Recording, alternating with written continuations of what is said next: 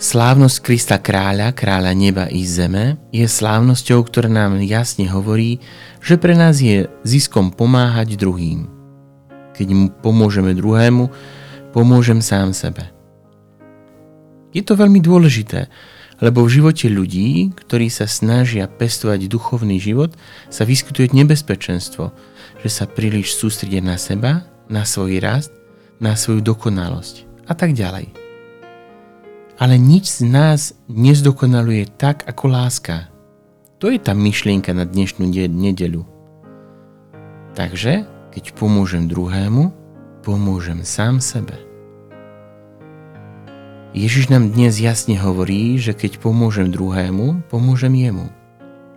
A my sa predsa úprimne snažíme vzdať v našich pobožnostiach a náboženskej praxi Ježišovu slávu.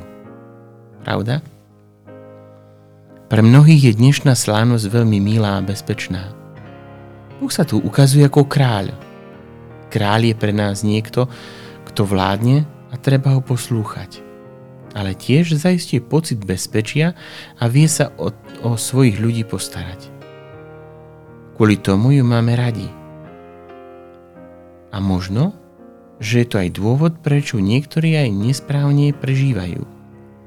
Vytvoria si obraz Boha, ktorý sedí v korunovačnej sieni a hoci ho rešpektujeme, trochu sa ho aj bojíme. Ale Ježiš je kráľom, ktorého trón je postavený na Golgote. Je kráľom, ktorý bol povýšený na kríži, bol tam oslávený. On je kráľom, ktorý poklakol pred svojim učeníkom a umil mu nohy, ktorý nám povedal, že najviac mám závidieť miesto posledné, a sám sa usadí na mieste poslednom a najradšej sa stretáva s ľuďmi posledného miesta. Takými, ktorí sa tam ocitli preto, lebo nemali vieru, alebo ktorých tam iní hodnejšie umiestnení. Slávnosť Ježiša Krista kráľa neba i zeme je slávnosťou, ktorú potrebujeme veľmi hlboko premyslieť. Lebo to nie je kráľ, ktorého očakávame ale kráľ, ktorý je oblečený do šarlatového plášťa a trňovej koruny, ktorý je zbitý a obľutý.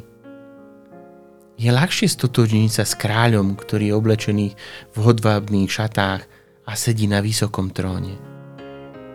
Ale vieme sa stotožniť aj s takým kráľom, akým je Ježiš v skutočnosti?